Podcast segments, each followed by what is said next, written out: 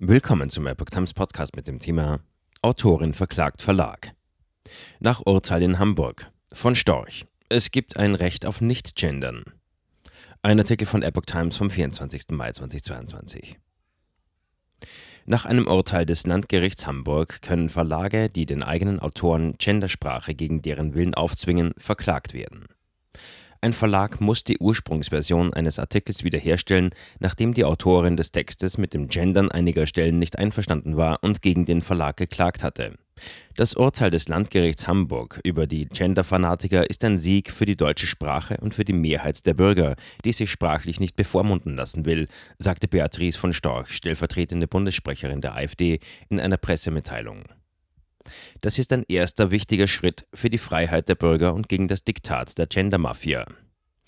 Allerdings müssten viele weitere entschlossene Schritte folgen, um wieder zu einer normalen Sprache zu kommen. Diese dürfe nicht länger von einer fanatischen Minderheit diktiert und diskreditiert werden, so von Storch weiter.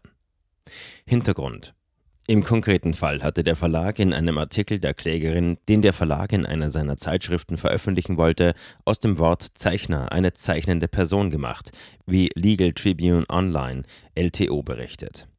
Die Autorin hatte den Verlag nach eigenen Angaben mehrfach darauf hingewiesen, keine Änderungen zugunsten der Gendersprache in ihrem Text zu wollen. Der Verlag hatte das anfänglich zugesagt, aber den Text nach der Freigabe der Autorin doch noch verändert und veröffentlicht. Die Autorin ging daraufhin gerichtlich dagegen vor und gewann den Prozess. Der Richter hat in der Verhandlung klargestellt, dass unstrittig gegen Urheber- und Persönlichkeitsrecht verstoßen worden sei. Die betroffenen Stellen im Online-Angebot sollen nun wieder in den Originalzustand zurückversetzt werden. Lediglich die Printexemplare würden weiter ausgeliefert, so ein Sprecher des LG gegenüber LTO.